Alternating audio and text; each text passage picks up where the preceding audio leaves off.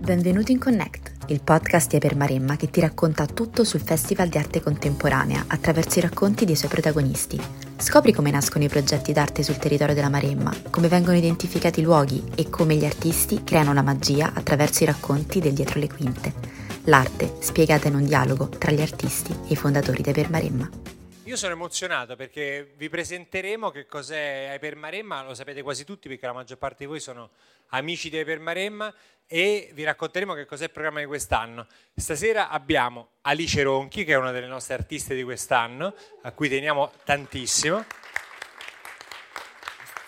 Felice Levini, che sarà il prossimo artista che presenteremo a Maremma, quindi all'antica città di Cosa che non ha bisogno di presentazioni, ma adesso parleremo del suo progetto, di quello che, che del suo lavoro, insomma, è un artista mitico. Edoardo Dionea, che è un artista che questa sera, tra l'altro, farà da performer, farà una performance come Shadowscope assieme a Simone Menassè, che è un mio amico storico, tra l'altro, quindi complimenti Edoardo. Edoardo sta per presentare un lavoro importantissimo a Palermo, di cui parleremo tra poco, e poi uno dei nostri ambassador di Maremma che è Roberto Lombardi. Questa sera, oltre a Roberto tra gli ambassador, abbiamo anche Ludovica Rosi, che è con la sciarpa di Maremma a 90 gradi. e se ne è appena andato anche Sigifredo di Canossa, che è uno degli altri nostri ambassador. Noi abbiamo un gruppo di persone che ci hanno aiutato in questi anni. Questa è la quinta edizione, quindi in cinque anni ognuno di loro ha dato un contributo importante per Maremma e quindi gli abbiamo dovuto riconoscere il ruolo di ambassador. Poi abbiamo il presidente Giorgio Galotti e il ruolo è importante perché per qualunque causa Giorgio finirà in galera, per cui ci teniamo cioè è, la test, è, testa di legno si dice? È la, te, è la, testa di legno di Eper Maremma e il vicepresidente Carlo Pratis. Io non sono altro che... Che però la scampa sempre. La scampa... No, la scampa no sempre. Lui, lui, lui gli porta le arance e io invece sono soltanto il vile segretario, per cui io proprio mm, prendo gli appunti. Nel gruppo... Bravo, nel gruppo ci tengo anche a salutare Beatrice Benella, che è la nostra organizational manager, che è una curatrice giovanissima e bravissima che fa finta di essere imbarazzata e un nuovo acquisto di Apermaremma che è Francesca che non so dove sia ma che è la nostra social media manager. Eccola lì. Sta riprendendo tipo live probabilmente. È, è, è appena entrata a lavorare con noi per cui insomma ci stiamo espandendo e ci tengo. Se siamo qua stasera Voglio ringraziare particolarmente l'Edition, che è questo meraviglioso albergo in cui siamo, questa è una preview, per cui questa è una cosa speciale, soltanto per pochissimi. Mi ha chiamato Margot, che è un'amica che mi ha chiamato un anno fa. Questo qua era un cantiere aperto, questo è un palazzo di Piacentini, quindi è una roba del razionalismo italiano, è uno dei palazzi più belli e meravigliosi di quel periodo storico romano. E, era sede della banca BNL e oggi è stato trasformato con grande rispetto, con un milione di vincoli della sovrintendenza eh, in un albergo di Edition. Quindi questa cosa è speciale perché l'albergo inaugurerà più avanti, quindi oggi state vivendo un'esperienza mh, mm, privilegiata, diciamo.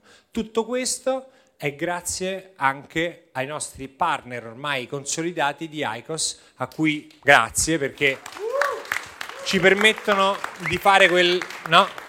Quel salto di qualità che ci permette poi di potervi ospitare in questi posti meravigliosi, di poter fare delle esperienze particolari, Icos e Philip Morris, quindi, e ci tengo a ringraziare Elena Borga che è meravigliosa, che è è, è, un'amica bravissima, è bravissima, è un'amica, è paziente, ha pazienza di noi, di tutto quello che, che chiediamo. Anche noi come per Maremma siamo molto pazienti nei confronti di, di ICOS e lo scambio diciamo che è proficuo. Per cui stasera eh, godetevi la serata, ci sarà una splendida cena con beh, lo conosce, si chiama Anima, però insomma lo conoscete più, meglio come Piano Strada, che è il ristorante che c'è qua dietro e che ci darà da mangiare cose meravigliose. Si berrà, c'è una punch room dietro dove si può andare a bere pressoché spero all'infinito e quindi insomma godetela. Adesso godiamoci gli ospiti e vi racconteremo che cosa faremo. Carlo.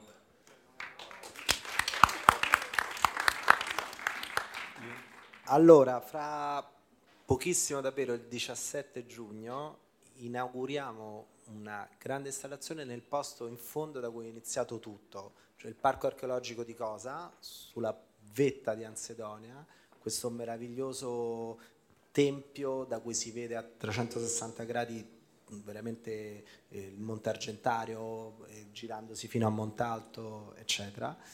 E eh, chi in qualche modo, in maniera mm, surreale, anche metafisica, ha ripensato questo luogo e tutti i resti archeologici, è qua Felice Levini. E... che è cascato nella trappola di Permaremma, ovviamente ci è cascato con tutti gli stivali e vabbè, adesso ci dirà due parole su quello che succederà fra due settimane con questo opening bellissimo al tramonto il 17 giugno appunto. Eh, buonasera a tutti, grazie siete qui. E intanto ringrazio per Maremma, tutta l'organizzazione, tutto quello che c'è dietro, che siete stati proprio eh, gentili intanto a invitarmi a questa, questa, cosa, questa sfida Ecco, io la chiamo una sfida.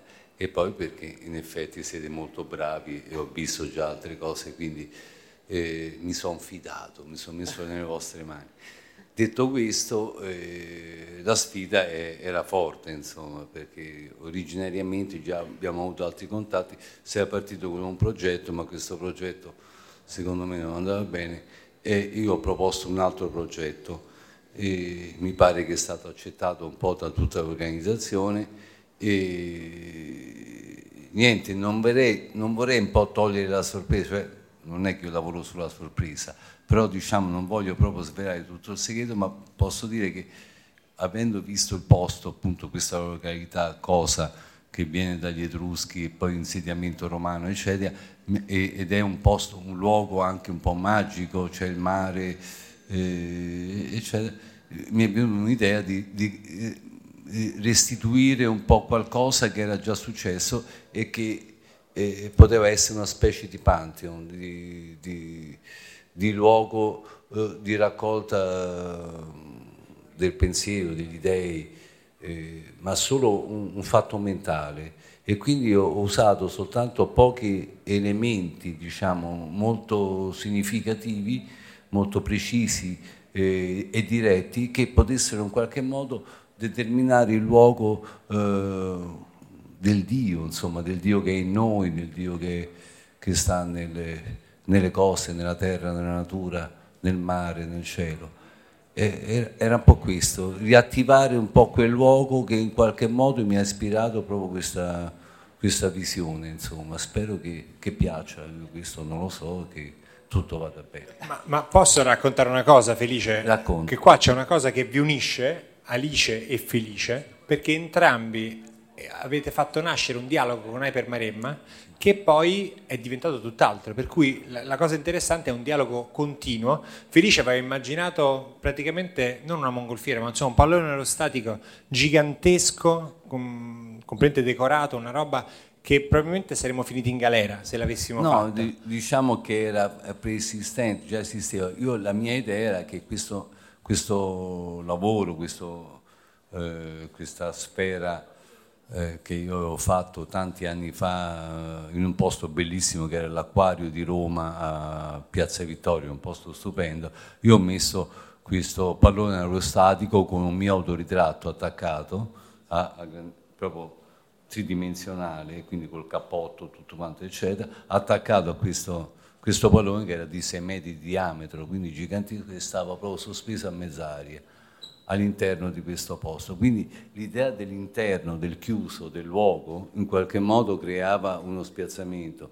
Messo all'aperto diventa il classico palloncino che non, che non funziona, insomma era un po' questo. Quindi cambiare progetto e, e, e dare qualcosa invece di più fresco, più anche fatto apposta per l'occasione, lo trovavo più, più sensato, insomma, tutto là. E, e, e, quindi grazie a questo è nato un dialogo soprattutto con Carlo no? che ha fatto sì che avete, avete maturato un'idea sì. differente sì. e non sveliamo che cosa Beh, sarà. Se, se, lo posso dire ma non... Di quello sei... che vuoi tu insomma. No, insomma, so, sono, diciamo, sono dei segnali, dei segnali divini divini sono dei vettori e punto e basta. Il Pantheon è, è la parola è, giusta. È il, Pante, il, Pantheon è la parola giusta. E lo stesso è successo con Alice Ronchi eh. perché l'anno scorso avevamo un sogno condiviso con Alice che Giorgio ha curato che era in quel momento troppo complesso, troppo eh, è un progetto gigantesco e però Alice è un'artista del cuore per cui dovevamo fare qualcosa con, con Alice e lei a un certo punto è venuta fuori con un'idea meravigliosa, perché hai deciso invece di guardare al cielo. No? In quel caso è qualcosa che arriva dal cielo verso la terra, in questo caso invece è l'opposto. Sì, sì, sì devo dire che è stato ehm, emozionante, soprattutto eh, pensare a un lavoro che in qualche modo si relazionasse con l'ampiezza e la bellezza dei luoghi che voi proponete, perché penso che poi per Maremma eh, io lo specificherei per un artista non è solo ragionare in esterno, ma è ragionare anche con una storia e una vastità emozionante. E, e quindi ho pensato di, di, proporvi qualcosa che non avevo mai pensato di fare ed sarà un complesso di tre grandi aquiloni gonfiabili che mm, si distinguono dai soliti eh, gonfiabili perché non, non, vengono riempiti d'aria e poi sigillati, ma hanno delle ferite che fanno sì che quando sono nel cielo l'aria entri e il loro ondeggiare è completamente naturale, diverso da, da un semplice oscillare, eh, rievoca i movimenti dei pesci nell'acqua piuttosto che, piuttosto che degli uccelli nel cielo e quindi da lì è nata l'idea di realizzare un omaggio a Dance Harp e alle sue forme che lui chiamava costellazioni e di osservarlo nel cielo. Questo però comporta un problema perché bisogna aspettare il vento e quindi questa cosa mette a rischio il progetto prende ogni giorno e quindi è un progetto per Maremma fondamentalmente, cioè più il progetto è a rischio e più a noi, a noi piace e in questo caso quindi la problematica è avere l'aquilonista che sappia gestire questi giganti nel cielo, no? E, mm, e raccontaci dove l'hai trovato, come si fa. Beh, dunque è stata una lunga ricerca e devo dire emozionante perché mm, in Italia eh, è rimasta una sola azienda eh, vicino a Firenze che gestita da padre e figlio che si occupa ancora di di questa pratica stupenda che è quella di realizzare aquiloni. E loro collaborano con una persona che in realtà è un ingegnere tecnico nella vita, fa tutt'altro, ma di notte, nei weekend, eh, per suo figlio, realizza questi aquiloni gonfiabili e li ingegnerizza perché la complessità è l'unico in Italia che lo fa e vengono anche dall'estero a cercarlo.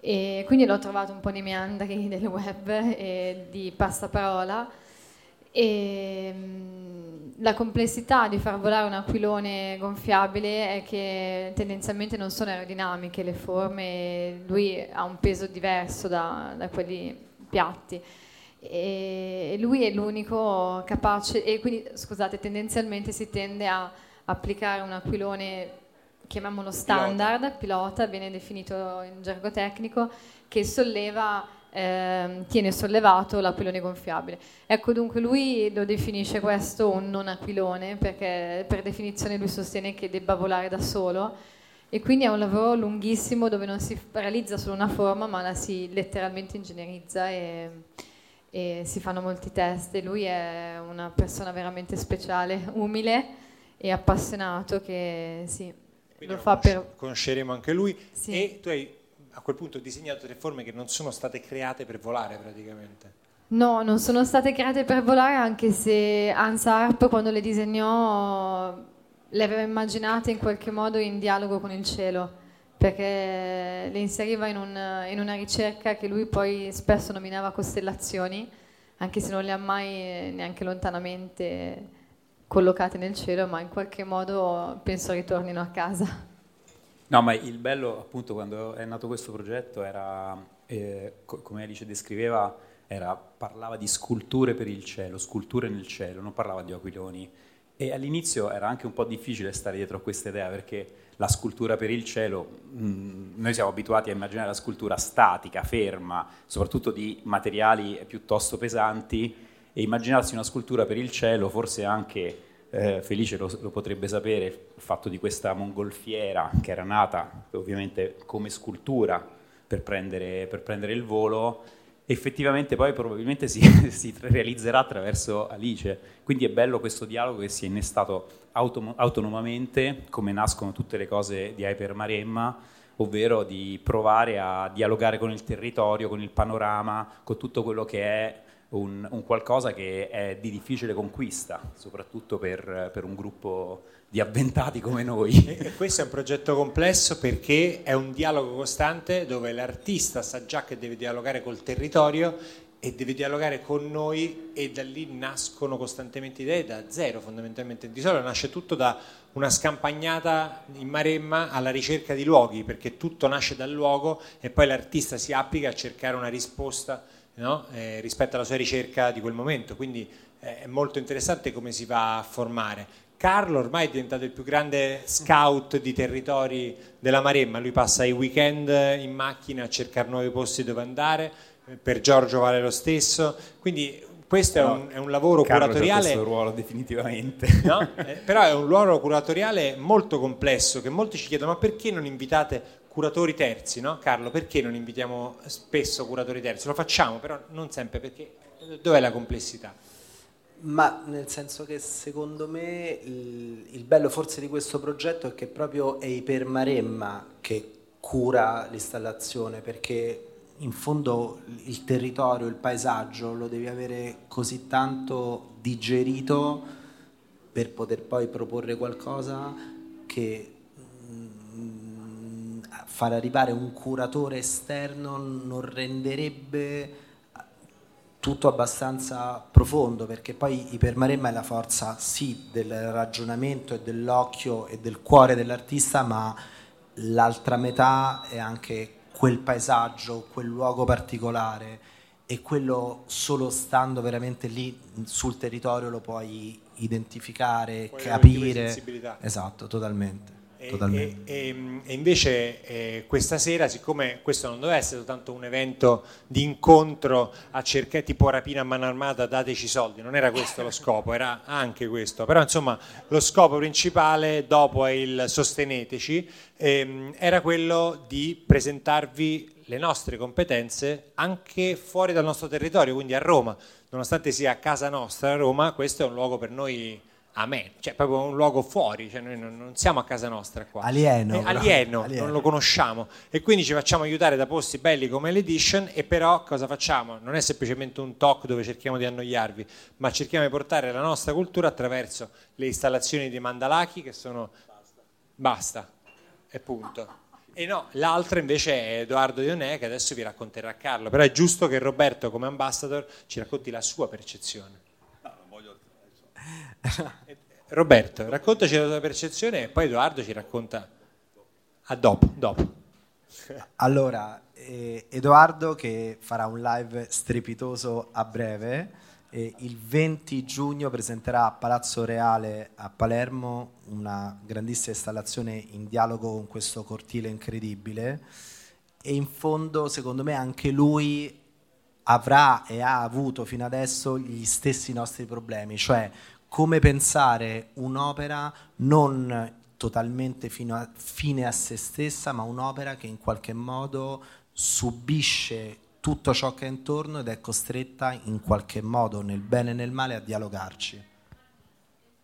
Buonasera. È esattamente così, Carlo, sì. E mi presento brevemente, io sono romano ma sono dieci anni che non abito più a Roma e da cinque anni ho lo studio a Palermo ed è stata una scelta pensata nonostante la galleria che mi rappresenta è a Londra, quindi lavoro prevalentemente lì. E nonostante io abbia una galleria eh, appunto in Inghilterra, mi piace tantissimo realizzare progetti speciali, quindi eh, in luoghi inusuali che non, non, non sono eh, appunto in una galleria. Questo di Palazzo Reale è uno di questi, come altri fatti in progetti land art o comunque in, in esterno. E in questo caso appunto sì ci sono sempre problematiche con lo spazio perché poi l'artista è secondo me diviso in due parti, chi appunto ha un tecnicismo stupendo e sublime e chi invece dialoga poi con quello che è intorno, cioè qual è la funzione dell'opera d'arte e quanto legame c'è dove viene posizionata. E queste sono domande importanti oggi perché appunto almeno per quanto mi riguarda per me è un tutt'uno cioè il dove poi va l'opera d'arte, dove viene pensata è molto molto importante. In questo caso è nato un progetto Palazzo Reale che è un luogo incredibile a Palermo e tra l'altro cinque anni fa era il mio luogo preferito perché ha questo cortile sacro dove nessuno può fare nulla, cioè è chiuso al pubblico ed è un museo stravisitato, ma in realtà il cortile hanno solamente fatto un paio di progetti nel, negli ultimi penso vent'anni, da quando anche esiste la Fondazione Federico II. E in questo caso appunto con la Fondazione Federico II che gestisce tutta la parte culturale di Palazzo Reale abbiamo pensato a un progetto 6 Specific. E in realtà è stato stranamente, con tanti progetti eh, difficili, è stato un progetto in realtà istituzionalmente facile perché in realtà l'idea è stata assorbita tutto dalle istituzioni e ci sono state un attimino di problematiche forse tecniche ma in realtà è andato a buon fine, questo è un miracolo, no? Eh, abituati sempre a problematiche di, eh, tra le istituzioni locali o sovrintendenza o appunto problematiche, eh, la storia insomma.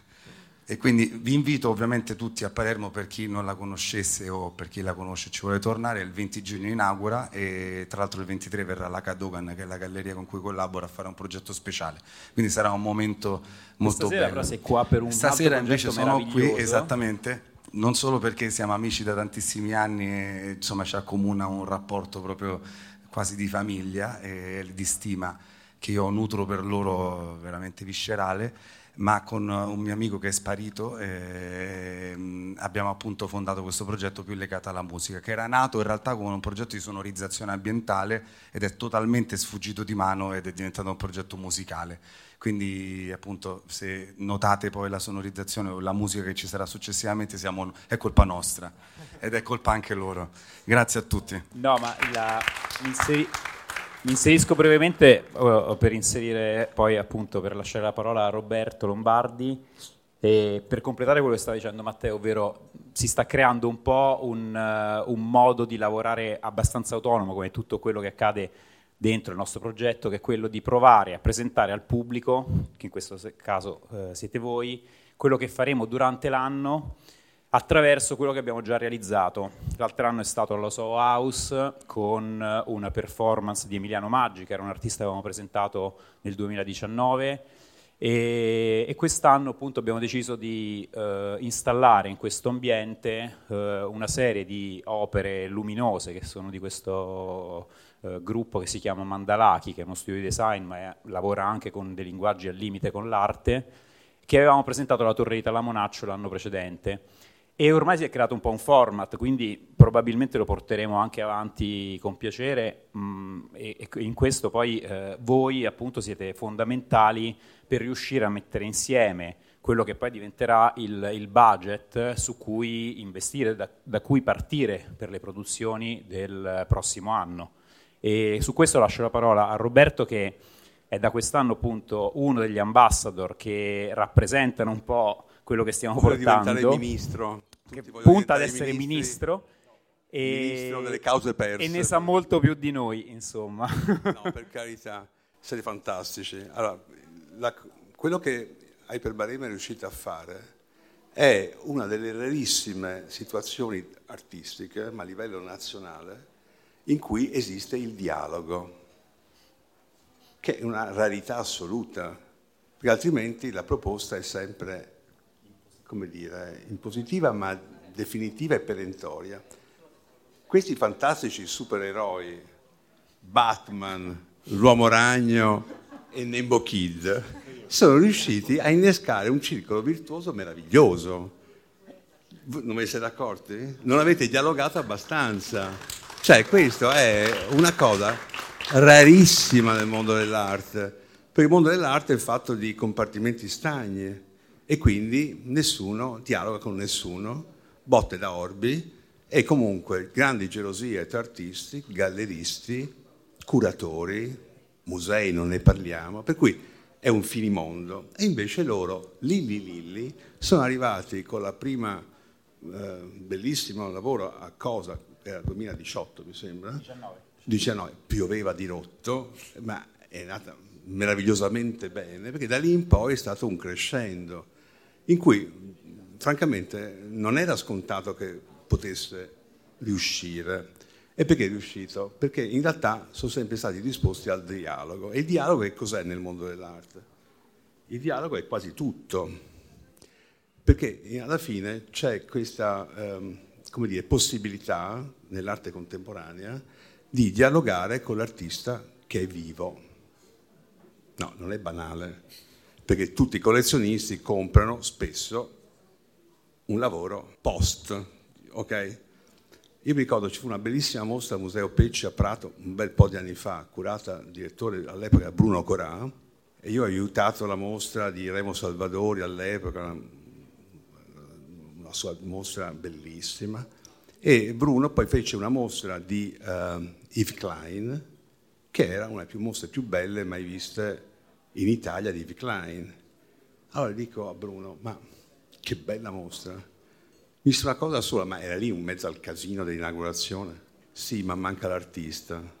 Allora, se ci pensate, l'occasione che dà Hyper Maremma è meravigliosa, perché consente che cosa? Il dialogo con gli artisti.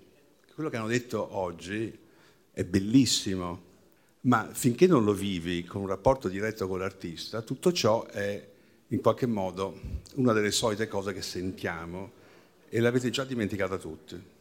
Interroghiamo? No. Perché? Perché in realtà quello che io vorrei passarvi è il passaggio, secondo me, fondamentale nel mondo della passione per l'arte, che è il rapporto con l'artista, visto che vive, e tu vivi, che si chiama la committenza. Ovvero, tutti loro fanno dei meravigliosi lavori e che sono un qualcosa che già è stato pensato e c'è la parte che poi diventa veramente vita vera vissuta è quella del dialogo. Uno prova, poi dopo, ma insomma, no, non, non funziona. Poi prova un altro, no, non funziona. Poi un'altra cosa, deng, lampadina, si accende una scintilla e da lì inizia un percorso che è molto interessante, il percorso un po' delle start-up, per dire. Cioè, qual è? Ti prendi il rischio che il dialogo poi porti a un qualcosa che non è quello che tu pensavi, ma è quello che col dialogo è venuto fuori dall'artista e te lo tieni. Cioè c'è il rischio che poi non corrisponda a quello che tu avevi immaginato. Ma l'artista non sei tu, è lui. E quindi c'è un sottile equilibrio da mantenere da parte del committente, che però è molto educativa, è molto importante, cioè è una cosa bella da vivere e che consiglio a tutti gli appassionati d'arte a tutti i livelli cioè, perché? Perché è quello che dà un qualcosa che poi è vita vissuta, che poi rimane sempre, cioè l'artista che ha avuto la committenza, poi mi direte se sbaglio, e diventa l'amico dell'amico, cioè proprio l'amico, cioè punto, cioè è una cosa, andiamo a mangiarci una pizza stasera, sì. Perché? Perché, perché Ipermarema è capace di questa meraviglia, direi unica o quasi, ce ne sono altre, ma insomma diciamo è una delle rarità assolute a livello nazionale di essere disponibile a innescare il dialogo tra artisti e diciamo, chiamiamoli collezionisti, che è un termine per carità interessante, esiste nella storia, però non è che necessariamente tu ami l'arte e la devi possedere. Cioè non è che possiamo possedere tutto, chi se ne frega cioè possiamo tranquillamente amare l'arte che non è nostra e non è nel muro di casa o diciamo nella scultura. Tra l'altro nella scultura uno dei passaggi che io ho vissuto è bene, dipinti, fotografie, muro e poi mi sono sempre detto sì ma la scultura è un'altra dimensione e lo è. Quindi chi di voi collezionisti ha mai comprato una scultura? Perché la scultura per me è un passaggio, per me lo è stato, diciamo di eh, comprensione di quello che l'arte può dire a noi. Poi, insomma, diciamo pure, Duchamp ha detto siamo tutti artisti, per cui ci ha sdoganato tutti, però il concetto di vivere l'arte è anche quello di fare dei passaggi che secondo me poi hanno nella committenza un qualcosa di molto completo, molto compiuto, che dura anni. La committenza stessa può durare anni, cioè anni vuol dire che ci metti un anno a convincere un artista che invece che mettere quella cosa quadrata è rombo e ci metti anni. Però il dialogo di quegli anni per convincerla è una cosa nutriente per tutti quelli che hanno voglia di dialogare con l'arte, che poi è semplicemente questo, cioè non è che l'arte sia eh, un qualcosa in cui noi dobbiamo immergerci totalmente, o ce l'hai o non ce l'hai, quando ce l'hai è totalmente, ma comunque i piccoli passi che portano diciamo, a, quel, a quel momento in cui dia, instauri un dialogo della committenza, per me cambia tutto. E quindi Roberto, hai toccato auguro a tutti voi di, uh, come dire, di approfittare, perché Hyper Maremma è una delle rarità assolute che ha il dialogo e quindi la committenza come parte fondativa. Ma noi ti ringraziamo tantissimo perché hai toccato esattamente quel nervo scoperto che in realtà ci tiene uniti, perché poi Matteo, Carlo ed io abbiamo tre caratteri completamente diversi ed è la nostra forza probabilmente anche nel riuscire a proporre un programma così variegato. Quest'anno present- abbiamo presentato Virginia Overton, che è una delle massime artiste presenti eh, nel nostro programma, ma eh, viventi appunto, che ha portato una scultura che in molti hanno già visto, eh, presentata alla Biennale di Venezia, l'ultima Biennale di Venezia, e che è arrivata alla Laguna di Orbetello anche grazie a White Cube che ha supportato il progetto e Bortolami e Francesca Pia che sono le gallerie che la rappresentano. Ci sarà appunto questo meraviglioso intervento di Felice Levini all'antica città di Cosa nel parco archeologico che è comunque parte del, del museo eh, del, insomma, del, del, del Ministero della Cultura e aspetteremo con ansia quando sarà pronto l'intervento di, di Alice e eh, anche lì in balia del tempo, del meteo e, il, e, esatto, volevo collegarmi a questo, eh, il tempo, il meteo quest'anno ci ha fatto rimandare un altro importantissimo evento che avevamo in programma, che era quello di Charlemagne Palestine, che è questo artista meraviglioso eh, statunitense che arriverà il 15 luglio eh, presso appunto una, una, una sì, la Ferriera, la Ferriera che, che in realtà è una delle case è, più storiche esatto. della, della, della, Maremma, a Capalbio, a Pescia Fiorentina, casa Pietro Marchi. Esatto volevo, esatto, volevo, dire esattamente che non è accessibile al pubblico solitamente, che apriremo per, per insomma, sarà per l'unica volta che vi chiederemo un biglietto, tra l'altro. Cioè, in, in cinque anni è la prima volta che chiediamo un biglietto, cioè proprio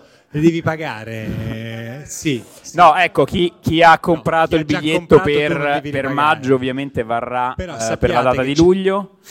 e poi eh, l'opera più sofferta in assoluto, che sono due anni e mezzo con cui ci esatto. stiamo lavorando, che è Giuseppe Ducrot. Stasera ci doveva essere, ma sta lavorando su quest'opera. È un fontanile di ceramica che sarà a macchia tonda, quindi per andare verso la macchia, e, mm, e sarà un'opera meravigliosa e gigantesca.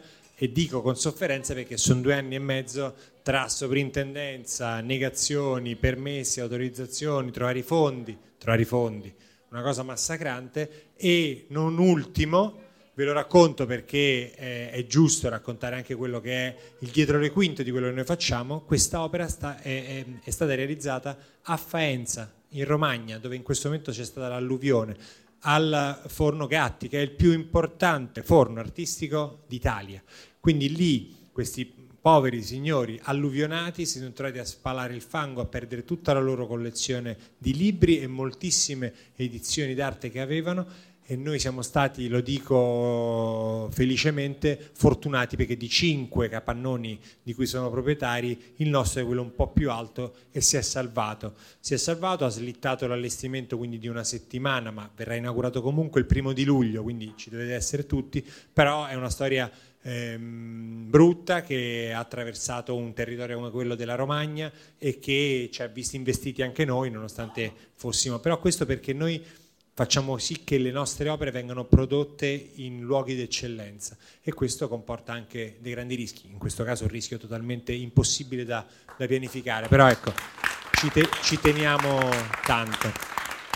Questo comporta degli investimenti enormi, l'anno scorso abbiamo investito 150.000 euro direttamente in produzione di opere d'arte, questo sforzo è in, inimmaginabile, è la ricerca costante di tutti noi a cercare fondi il dispiacere e anche il piacere che la maggior parte della gente che mi si avvicina non mi chiede dell'arte, mi chiede ma come fate con i soldi? Eh, come facciamo? Ci ammazziamo di lavoro per fare questo progetto che è totalmente gratuito e visitabile 24 ore su 24. In questo momento ci sono tre opere visitabili e tra poco ci sarà anche quella di Felice, per cui c'è Giuseppe Gallo intagliata dall'anno scorso che è un'opera mastodontica di Ferro Corten meravigliosa, c'è eh, Virginia Overton eh, a Orbetello, Claudia Comte con questa scritta In Nature Nothing Exists Alone eh, a Pescia Fiorentina e tra poco ci saranno questi meravigliosi artisti. Per cui grazie, spero di non avervi annoiato troppo e posso dirvi Grazie godetevi Alice Ronchi, Felice Levini, Edoardo Dionea, chiacchierateci e questo è il valore di questo, di questo incontro. Grazie. Grazie. Seguici anche sui nostri canali social Instagram e TikTok e sostienici nella ricerca di progetti ambiziosi, sempre all'insegna della bellezza.